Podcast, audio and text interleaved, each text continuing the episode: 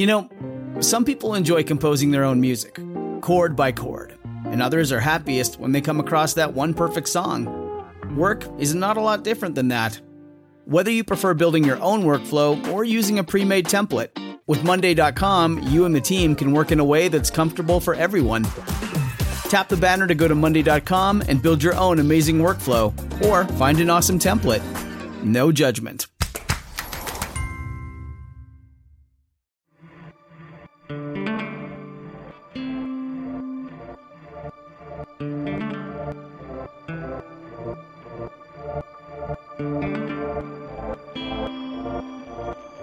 To Dig, a history podcast.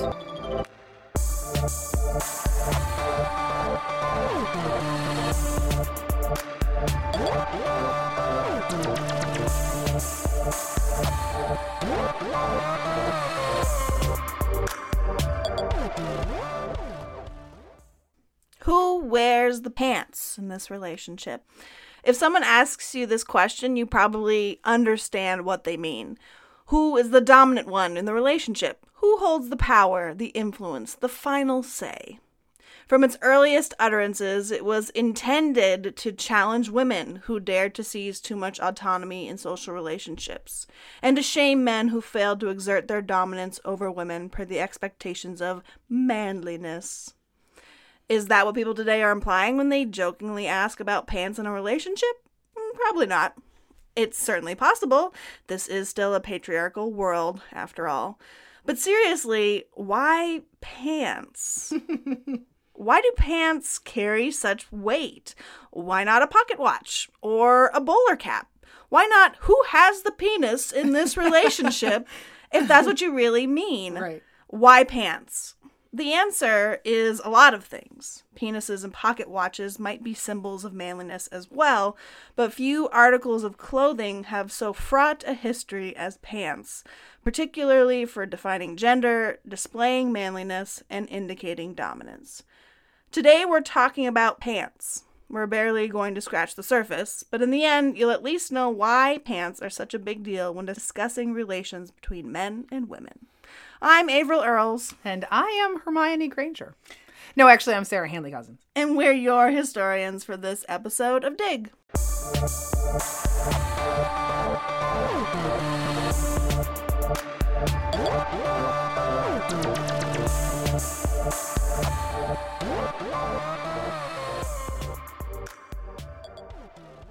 Let's start with the origin of pants.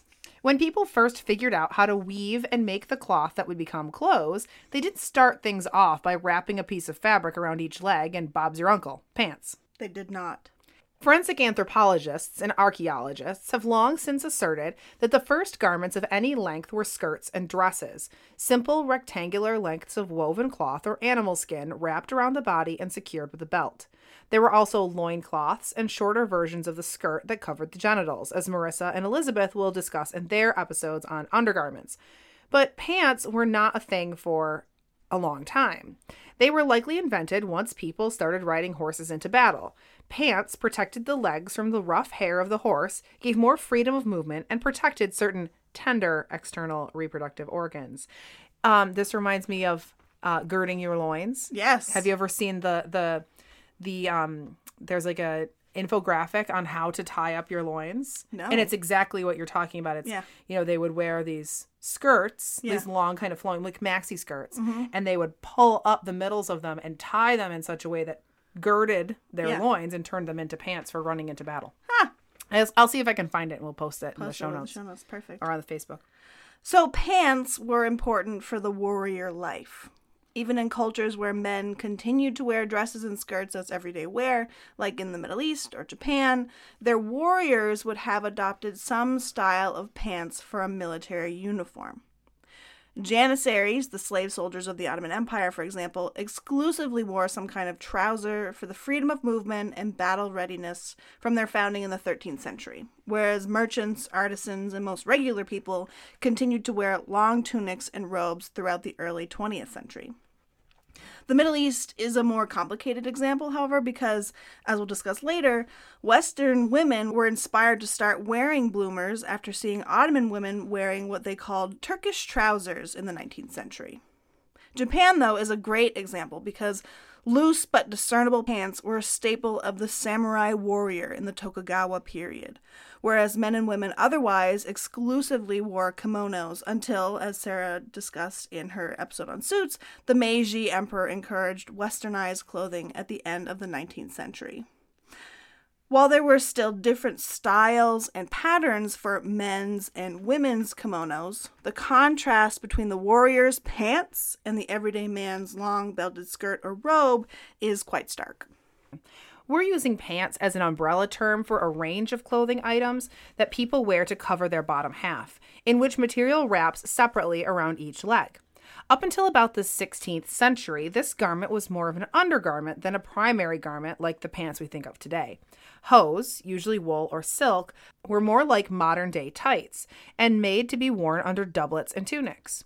When men's doublets got really short, the cod piece was added to cover the exposed genitals because hose only reached to the upper thigh. By the 17th century, hose were effectively phased out in Europe and the US by breeches.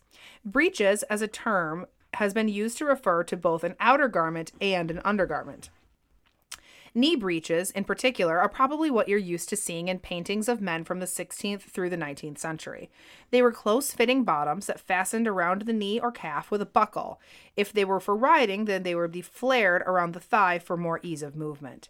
Breeches are still in use today for things like equestrian sports or royal ceremonies in England. But in general, breeches were replaced by trousers in the 19th century in both Europe and the US. Feudal Europe was more or less constantly engaged in some kind of warfare. And this is one of the reasons the feudal system was so effective. As a king, you granted land to vassals in return for military service, so you wouldn't be getting much bang for your buck if you didn't call them up to fight in wars. Because pants were essential to effective mounted warfare, they were associated with power and masculinity in early modern Western Europe. They became the standard of male dress, with kings and princes donning the breeches and their subordinates and subjects following suit. European colonists took their breeching preferences with them to settle in the Americas, and by the 18th century, even the Russian Emperor, Peter the Great, had seen the power of pants. In 1701, he issued a decree on Western dress. Western dress shall be worn by all the boyars, members of our councils and of our court, gentry of Moscow, secretaries, provincial gentry, gosti, government officials, streltsy, members of the guild purveying for our household, citizens of Moscow of all ranks, and residents of provincial cities, excepting the clergy and peasant tillers of the soil. The upper dress shall be of French or Saxon cut, and the lower dress, waistcoat, trousers, boots, shoes, shoes, shoots, shoes, and hats shall be of the German type. Like the women folk of all ranks, and their children shall wear western dresses, hats, jackets, and underwear, undervests and petticoats, and shoes. From now on, no one of the above mentioned is to wear Russian dress or Circassian coats, sheepskin sco- coats, or Russian peasant coats. That was a good impression. Thanks. That's my Russian accent. Most cultures have gender specific clothing. In Europe and the US, men wore pants. Women continued to wear dresses or long skirts. This was standardized in rituals that helped to define male and female spheres. From the 16th century through the late 19th century, the first rite of passage for boys was their breeching. Babies and small children were effectively reared solely by the women of the household mother, older sisters, servants, spinster aunties, grandmothers, etc. Little girls, of course, remained in this domain for the rest of their lives. But there was a threshold for little boys. Eventually, they had to go out and join the male workforce in the fields or towns, or be taken under their aristocratic father's wing to learn how to ride, hunt, and fight. On the day when that education began, the boy received his first pair of breeches. As Laurence Sterne, a 19th century writer, described the day his father decided it was time for his breeching, he wrote, Tis high time to take this young creature out of these women's hands and put him into those of a private governor. It was a jaunty occasion. Family and neighbors were invited to celebrate the little boy's passage into manhood, eat some cake, and might give him a few small coins to fill his little boy pockets. Mother would lament the loss of her sweet baby, and father would rejoice that his heir and legacy was finally at his side. Baby boy might not find the restrictive new pants all that thrilling, though. As another 19th century memoirist, Samuel Coleridge, wrote, The boy did not roll and tumble over and over in his old joyous way. No, it was an eager and solemn gladness, as if he felt it to be an awful area in his life. It was an important milestone, and the little boy's life would most certainly change. Up until the breaching, though, all little children wore petticoats, effectively dresses of undyed muslin or wool that could easily be hemmed as the child grew and could be passed down from one child to the next. Though children from aristocratic families would have the income to create new dresses for every child and use particular laces, colors, and garnishes that would allow people to distinguish between little boy and little girl, i.e., pink for boys and blue for girls, the petticoats of youth were smart, economical, and simple. No pants to unbuckle to get a dirty diaper or to pull down when potty training. Just babies running around in cute little dresses. The significance and silliness of the breeching was embedded into 19th century culture. You can see this in a late 19th century poem from a children's book of verse. You may be sure that I was glad. I marched right up and kissed her, then gave my bibs and petticoats to and all to baby sister. I never whine, now I'm so fine, and I don't get into messes, for Mama says if I am bad, she'll put me back in dresses. Aww, Precious. It's not often that we say, you know who did things right? Those early modern Europeans. That's so true. but seriously, this petticoats for all the babies is probably the most sensible and practical thing we've ever abandoned as a culture. Capitalism. Yeah, yeah, yeah, yeah. As, as someone who changes a significant number of diapers and has over the past several years, that would be so much easier. Pants out. yeah. In the 16th and 17th centuries, boys wouldn't get breeched until they were seven or eight years old. By the 18th century, particularly among the middle and upper classes, the age started dropping. In the 19th century, boys were being breeched at around three. And not all were thrilled about breaching either. For George Nicholson, a printer and vegetarianism advocate, so, you know, up there in the ranks of Sylvester Graham and John Harvey Kellogg, breeching boys was bad. Like so many 19th century philosophers, Nicholson had particular theories about how external and internal forces shape and inflame the sexual passion, and, of course, by extension, immorality. According to Nicholson, putting boys in breechers was right up there with eating meat. Writes Nicholson, in his frock, the boy was easy and free to gamble at his pleasure. In his breeches, he is one, pent up and shackled, and by way of compensation, his mind is stuffed with opinion and folly. He bears the burdens of his breeches without murmur because he is taught to believe his breeches fine, honorable, and manly. Two, during the first and second year, the boy can neither button nor unbutton his breeches, and he is continually in a sad condition. Three, to make water, he must pull and strain his little pipe to get clear of his breeches. For a year and more, he is unable to perform this operation himself. Children, maids, and valets lend their assistance in pulling and playing with his private parts. By this pulling, handling, and playing, the boy, and the girl, too, who frequently assists, and to whom the innocent boy often tries to return the friendly office, acquire an intimate acquaintance with genitals. And this is one source of that hurtful practice which Tissot has proved to be so injurious to the human race. From the third year of his life, sometimes earlier, the boy wears breeches, which in general are made of wool. Every avenue of the beneficent air to the testicles is shut up. They are not cooled, not braced, not quieted. Oh, good gravy. He's very worked up about this.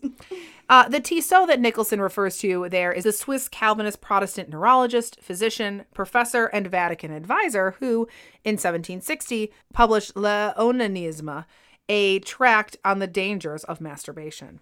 Padumch. Yeah, and so, I mean, just to go back to this quote here for a second, he's essentially saying that in because he can't go to the bathroom by himself and he needs assistance, you know, getting his penis out to pee, it's like training him and having his genitals handled. Mm-hmm. And so he wants to handle his genitals more often. It's like awakening him to the fact that it feels nice when people touch your genitals, I guess. Yes. Um that is his point. Yeah. It's not wrong. Probably. What? That it feels nice to have people handle your genitals? Yeah. Yeah, I mean, I guess if they're doing it the right way. Not if they grab you by your and they're like, here's how you pee. This is actually a really interesting confluence. On the one hand, pants are an important symbol of masculinity and defining maleness. In many Western nations, it was even illegal for women to wear pants.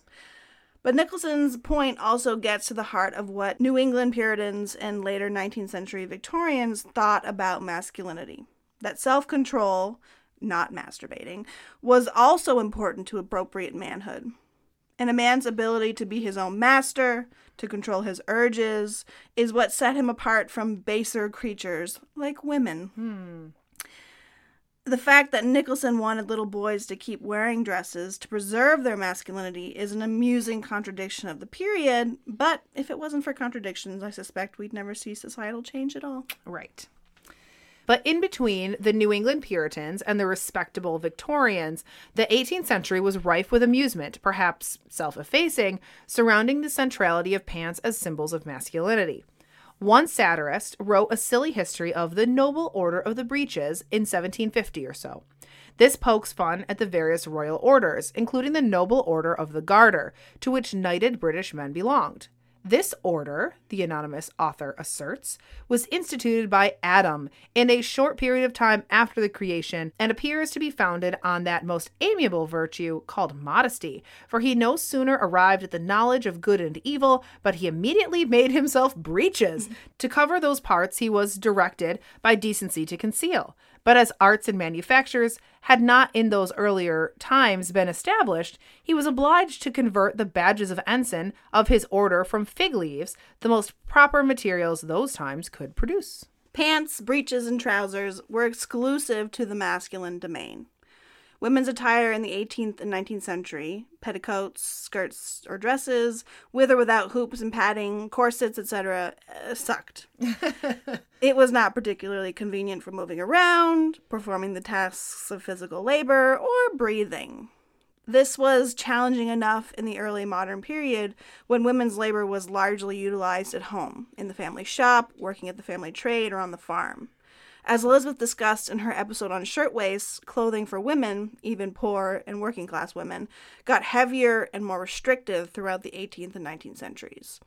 This made labor nearly impossible for those women who had to turn to industrial work to meet their to meet labor demand and support their families. The Industrial Revolution needed women in the factories, in manufacturing and coal mines, but wearing pants, dressing like a man, was heavily restricted. There was a law passed in France in 1800 that required women to ask permission of local authorities to dress like a man. That's so that they could go and work in the factories or whatever. Uh, and that law wasn't formally abolished until 2013. Yay! Oh my gosh. Lady pants in France. That's quite that's wild. Elizabeth also discussed the dress reform movement of the 19th century, which was responding to a lot of these concerns. Women, like Amelia Bloomer, a temperance advocate and suffragist, adopted pants as a political act of resistance. The Turkish trousers that Bloomer made famous, or what we call bloomers now in her honor, were embraced by many suffragists, including Elizabeth Smith Miller, Elizabeth Cady Stanton, and Susan B. Anthony. In the 19th century, women were wearing between 10 and 12 pounds of petticoat, plus their stays, a whalebone corset, full skirted dresses that reached to the ground, sweeping up dirt and debris from country roads and unpaved streets. Trousers offered mobility and were considered by their proponents to be more hygienic. Though first popularized in the 1850s, the bloomers were embraced throughout the Western world in the 1890s by the advent and spread of the bicycle. For middle class women, the bloomer and the bicycle were a literal emancipation after centuries of oppressive gowns and jerking carriage rides. Suffragists, as students of history are surely already aware, were quite controversial in their time, and intentionally so. They could not shake up the status quo, which relegated them to the private sphere and denied them a voice in their nations across the Western world uh, without making waves. Wearing pants was a most decidedly rebellious act for them. I just want to interject here as as the um, 19th century Americanist. U.S. person, yeah, that um, bloomers made a huge stir. I mean, they they gained a ton of attention as they were sort of intended to, Right. um, but they didn't stay in use for very long. They do have this resurgence with with bicycling, but you know, people like Elizabeth Cady Stanton and Susan B. Anthony aren't riding bicycles. Like they're they're very kind of like not necessarily upper crust, but they're upper middle class. They're very kind of um appearance minded. And so elizabeth cady stanton does try she wears bloomers for a short period in like the 1850s um late 1850s 1860s or something. No maybe it's right in the 1850s but um it doesn't last very long. She goes back to wearing sort of traditional women's clothing. Um so it was a very political act. I mean almost to the point of it was over the top right even even some of the most ardent feminists wouldn't go so far as to wear bloomers Wear pants. Yeah. Yeah Uh, for other women, though, wearing pants was a mode of survival. When the Industrial Revolution moved labor and production out of the home, many women, and of course children, had to join their husbands, fathers, and brothers in the mines and factories just to make ends meet. Though they were paid an unconscionable fraction of what male laborers were paid, their meager wages contributed to the overall household income. In the 1840s, the British government set up a commission to investigate the conditions in the mines and collieries, specifically looking at the role of children in the mines. And while the children were the initial focus, the women in the mines quickly took center stage as English gentlemen looked on in horror at what was happening in the English coal mines. There was a general discomfort in Britain at the time with the idea of little children laboring in dangerous and unhealthy conditions. This is what prompted the Mines and Collieries Commission in the first place. But it was the observations of women doing men's work in the coal mines that shocked the investigators and dominated the reports of the commission. I can, you know, just imagine these Victorian men in their fine three piece suits fluttering a handkerchief over their mouths to keep out the coal dust, um, you know, out of their refined middle class lungs, and in revulsion at seeing immorality of women doing men's work. Coal mining is dirty, hard labor. With little automation and machinery, as was the case in mid 19th century Britain, all of the hardest work was done by people pickaxing the deposits, loading up carts, and hauling the heavily laden carts up steep mine shafts to the surface for sorting. All of this was labor performed by men, women, and children, all employees of coal mining companies. It was hot, the air was saturated with coal dust, it was literally backbreaking work. But the commissioners weren't necessarily concerned with the work itself or the ridiculously low wages women were being paid. Instead, they were scandalized that the women working in the mines were stripped to the waist, like all the men and boys around them, and wearing, yes, you guessed it, pants. I just want to interrupt. They were stripped to the waist. B- bare breasted. They were bare breasted. Really? Yep. It was too fucking hot down there. But you have swinging appendages. It was, I mean, they were probably fairly emaciated because they were malnourished and impoverished. And they're working so hard. They're working so hard. Holy Yeah. shit. I can understand why these middle class men were taken aback. Breasts. Breasts And pants. Yeah. Um, not all of them, but the ones who were, you know, deepest in the mine where it was the hottest. Yeah. They were, sh- yeah. I mean, you couldn't really see anything because they'd be covered in tol- coal dust. True. Like their bodies were just Yeah. yeah, blackened, right? So as the commission as the reports started rolling into the commission office, the stories got picked up by local newspapers. The Halifax Guardian reported that coal mining was, quote, taking women woman from her proper sphere and degrading her to the dress of man and the drudgery of the mine. Pants, hard work, and wage earning. These were all a man's sphere. The unholy product of industrialization was bare breasted and pantalooned for all the world to see, and the British government could not stand it. While the commission was set up to investigate child labor, women became the focus of the resulting Mines and Collieries Act. The bill went through the House of Commons with almost no discussion after an impassioned speech by Lord Anthony Ashley, who headed the commission. It met more resistance in the upper chambers, however, because the act would prevent women from working in the mines at all.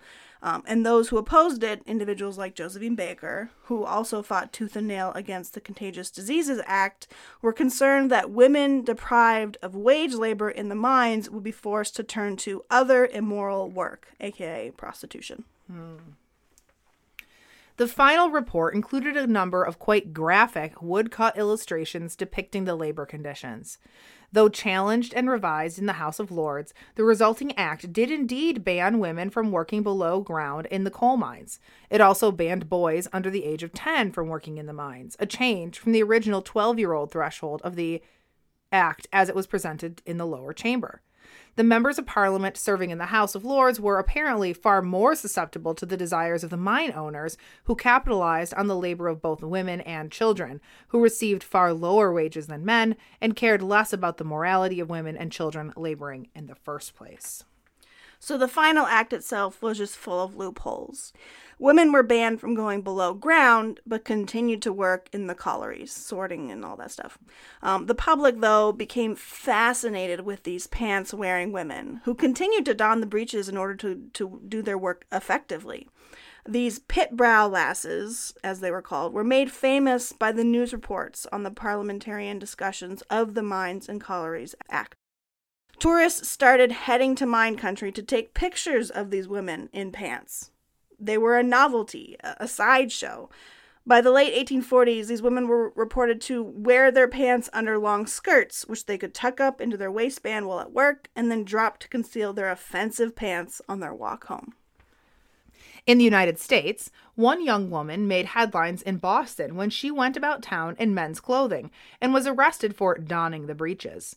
Emma Snodgrass had worked on a steamship in the Mississippi and found that dressing like a man earned her higher wages. Surprise, surprise. But her penchant for pants brought her all kinds of legal troubles, of which the Boston Herald and the New York Times Daily simply could not get enough. An article on November 30th, 1852, the New York Times Daily reported Miss Emma Snodgrass, a young woman of 17 belonging to New York, has a second time been taken into custody by the police of Boston for donning the breeches. The first time of her appearing in male apparel was, it will be remembered, when she applied for and obtained a situation as clerk at the clothing establishment of John Simmons and Company, Water Street, from whence, on the discovery of her real sex, she was taken to the police office and thence to the house of her father, a respectable city official in New York. A day or two since, she has returned to Boston and in female apparel put up at the Washington Coffee House. Yesterday, she left the house, but soon after returned, dressed in a frock coat, cap, vest, and pants. The barkeeper at once recognized her and informed the chief of police of her whereabouts. What her motive what her motive may be for thus obstinately rejecting the habiliments of her own sex is not known. In a variety of news stories following her various arrests, she was taken into custody some like half dozen times. Emma Snodgrass is referred to as the foolish girl who goes about in virile toggery and the wanderer in man's apparel and various other more unflattering names. Finally, in 1856, the quote, unfeminine freak, a girl in man's clothes, was arrested and charged with vagrancy.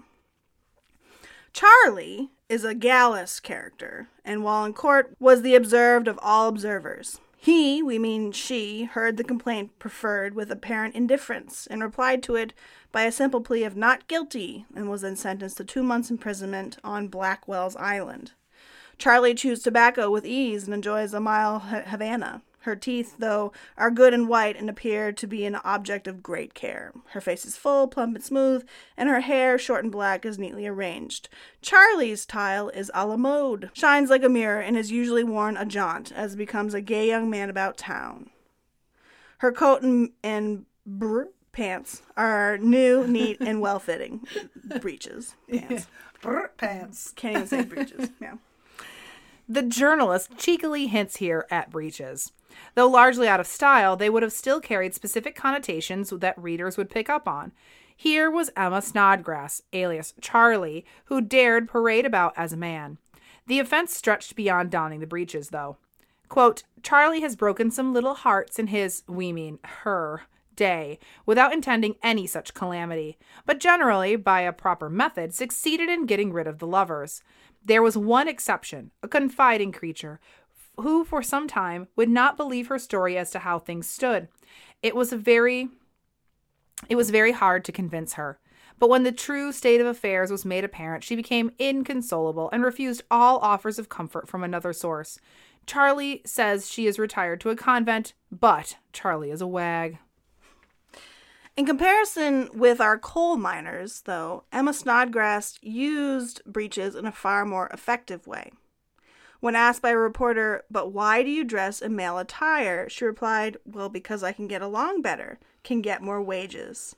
A poor girl, here Charlie's voice showed more feminine, and her eyes, big eyes, grew bigger and milder, has no chance. I acted wrong once, I don't deny it, but I didn't like to, and it was to prevent the necessity of continuing to act bad that I put on boys' clothes. I am not a vagrant, never have been, and never will be so long as I have hands to work. See there, my hands are hard, harder and bigger than yours. That looks like work. Yes, my hands are big and homely too. They were little once when I was living at home with my mother. But then there is no use crying about it, is there? I have roughed it so long, and I may as well be rough. All I want is that folks will let me alone. I can get along. Unlike the women of the English coal mines, bare breasted and covered from head to toe in coal dust, Emma Snodgrass was able to use pants to disguise her identity and circumvent the sexist evaluation of female labor. Until that is, she got caught. Right. So obviously, there's a lot going on here. She was cross dressing. That was an offense in and of itself. There's an insinuation in this report that Snodgrass may have had some sexual affairs with other women. That, too, was an offense. For the coal miners, wearing pants was a mode of survival, and when discovered, the British government sought to protect those women from the indecency of wearing pants and working side by side, bare chested, with men. But those women were not seeking to live as men, only to work as men. For Snodgrass, wearing pants was part of the masculine identity that she created for herself, and also a mode of survival. But the government officials in the US did not see her donning of the breeches as something society forced her to do in order to survive. They saw it as her deception, her wrongdoing, and shaming and punishing her was their way of protecting society from her. Ultimately, in both cases, though, the powers that be are doing more than policing pants the impact of the Mines and Collieries Act on English coal mining women, the American prosecution of Emma Snodgrass, these are glaring instances of the regulation of women's bodies. What parts are allowed or not allowed to be seen in public, what articles of clothing they are allowed to wear, what labor they're allowed to perform. And pants, in particular, but also what women wearing or not wearing pants represents as a mode of policing and controlling women's bodies is not a 19th century problem or an 18th century problem or a 16th 16th century problem. In 1939, a woman in Los Angeles went to jail for wearing pants to court. Women in the U.S. Senate were banned from wearing pants on the Senate floor until the 1993 Pantsuit Rebellion overthrew the formal rule. 1993. 1993. God.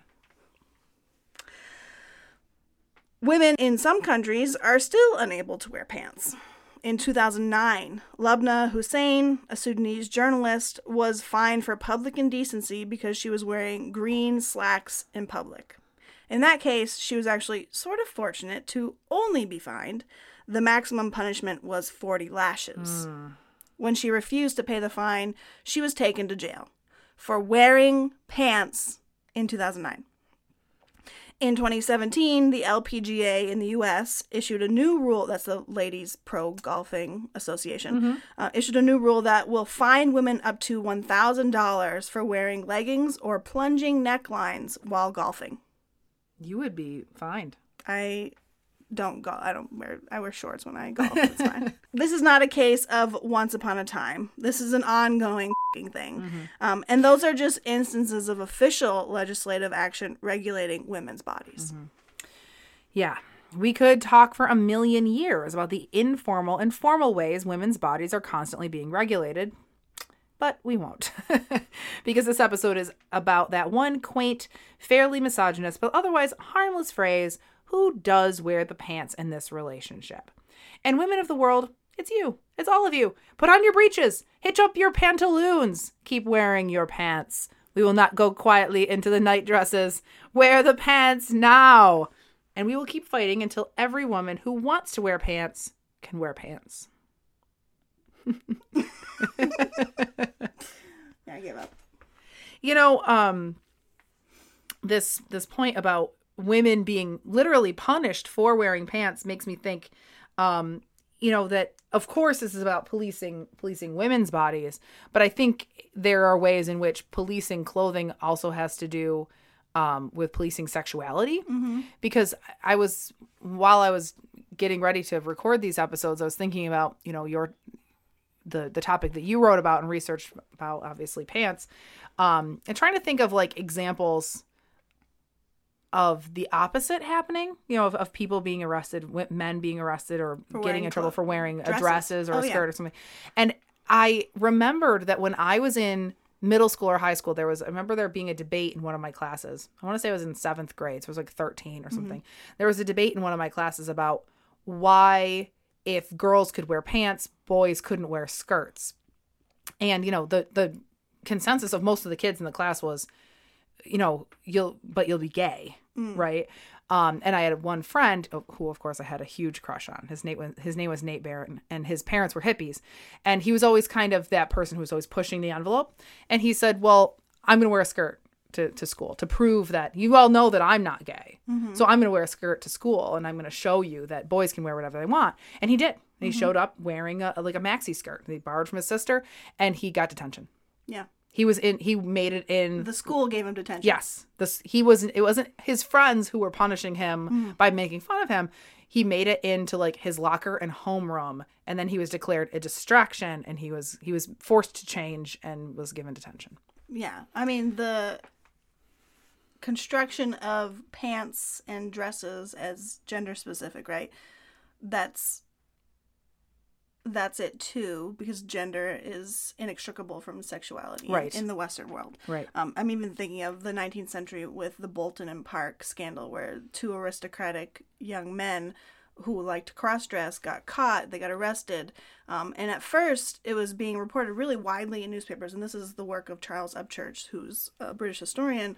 Um, it was being reported really widely in the newspapers because, you know, it was funny. These two men, they published pictures of them because they had taken professional photographs of them, you know, all do- done up in, in drag.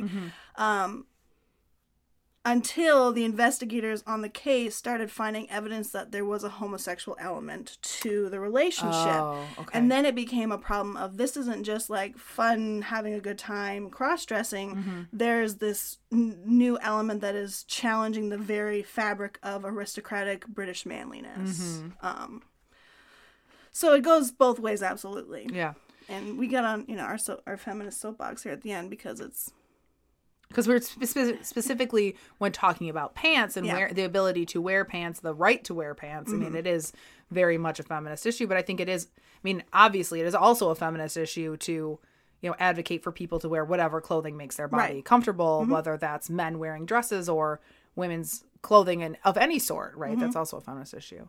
Um, I mean, it's interesting now that you I bring it up. I'm thinking of all of these examples of people being arrested for, like, I mean, the, the part of why the Stonewall riot and the um, Policing Compton's cafeteria riot is because you know drag queens and people that were cross dressing were considered you know public public um, breaking public decency laws. Yep.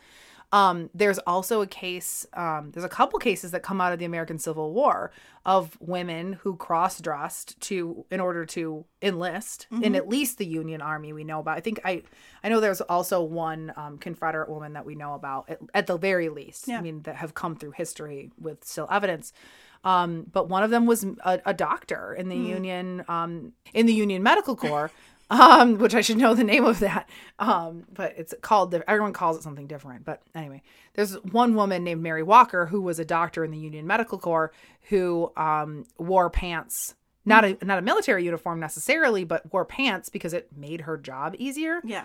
And then she just kept wearing pants for the rest of her life. Um, and people, you know, gave her a very hard time for that. Um, yeah, there's a also who's the other one? Al- Albert Cashier is the other Union uh, um, soldier who continues to not only wear pants in Albert Cashier's case, but live as a man, presented as a man for the rest of his life. Or I'm going to use male pronouns because that's how he presented. But no, there's a bajillion examples. yeah, no, I mean, if we were to talk about all of the ways that clothing is policed for everyone, I mean, it would be impossible to nail it down into an episode. you Yeah. know? No, yeah, absolutely. Yeah. It's but it's also interesting to think about how those assumptions in the West have been essentialized. Mm-hmm. Because obviously, wearing tunics, long tunics, and um, effectively robes, kimonos, that's still traditional wear in like Japan. Mhm. Um, there, it's still everyday wear India. in India, Yeah. in in the Middle East, Mm-hmm. and pants are have different meanings in different places. I think Mhm. it's fascinating. Yeah, it really it really is fascinating. I love some of the stories of like people like some of the early not even like hardcore feminists, but just like women even in the 50s and 60s being like no, I'm going to wear pants because they're easier. Like there's a story from the Dick Van Dyke show. Have you ever watched the Dick Van Dyke show? No. I love the Dick Van I'm not Dyke show. 94. It's like it's so adorable. But Mary Tyler Moore, when it was like her debut role as Dick Van Dyke's wife, and she sort of had this signature style, which was um, like capri length, ankle length pants and flats. Yeah. And this wasn't new. I mean, Audrey Hepburn had been wearing that for you know a couple decades before the 60s, or at least Yeah. a decade and a half or so. Um, but the the television networks were like I don't think that we can show you wearing pants in every episode. And it became like a big sticking point between her hmm. and the showrunners that she was going to be wearing pants in almost every episode. I think there's a couple of episodes where it shows her wearing a dress like for a party or something, hmm. but this was like a, a major like it was a concession that they made to her that she was going to be allowed to wear these ankle pants because they were like how can we it's kind of like along the lines how in 50s and 60s television shows they had to show twin beds Mm-hmm. even though like i don't really think that many people slept in twin beds I don't know. I think Side by more people than we side. think of. maybe maybe i'm wrong It's sad. sounds sort of nice to me And then did they push the beds together when they wanted to bone, or did they just have sex in separate beds? Like, so this is also this is also something i i mentioned this show before in my episode about suits but this show on amazon prime called the marvelous mrs maisel Yes. i'm like sort of obsessed with it because i just finished watching it Oh. but there is a scene where she's describing how all her life you know every a couple of weeks she would hear this scraping sound in her parents coming from her parents bedroom and she could never figure out what it was until she was an adult and she walked and she heard it and she walked into her parents bedroom because it was like nine o'clock in the morning and the door was open it wasn't like she was busting in Mm-hmm. And her parents were pushing the beds back apart and she was like oh that scraping sound that i thought was like a ghost was actually evidence that my parents were boning they were doing night. it. Yeah. yeah. Oh my god. It has nothing to do with pants but oh god, so funny. Um, that's good. Follow us on Facebook, Twitter, Instagram, and pinterest Pinterest at dig underscore history. And um, hope you've enjoyed this episode. And leave us a rating review on iTunes if it's a nice one. yeah We don't need your mean ones, yeah please don't but you know, whatever. you do you though You do you. Bye. all right bye This podcast was produced by the historians of Dig Elizabeth Garner Mazurek, Sarah Handley Cousins, Marissa Rhodes, and me, Averill Earls. Thanks for listening. Have I ever said Bob's your uncle in Yes. my entire life? You have. I've heard you say it. No, you haven't. But in the middle, yeah, Shines like a mirror. Mirror? Mirror. Mirror? Oh my god, why is it mirror? Up until the breaching, though. No. Up until the. Oh. by extension, immortality. Immortality! I still hate it that you make me say my last name Why? because I never do. Elizabeth does. Me and Marissa never do. I never put it. I think it's they know who we are. Anyway, okay. It was a jaunty occasion. Family, jaunty Walker.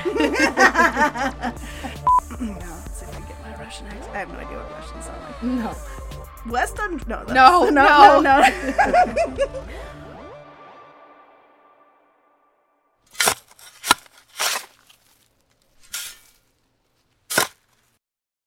When you need mealtime inspiration, it's worth shopping Kroger, where you'll find over 30,000 mouth-watering choices that excite your inner foodie. And no matter what tasty choice you make, you'll enjoy our everyday low prices, plus extra ways to save, like digital coupons worth over $600 each week. You can also save up to $1 off per gallon at the pump with fuel points. More savings and more inspiring flavors make shopping Kroger worth it every time. Kroger, fresh for everyone. Fuel restrictions apply.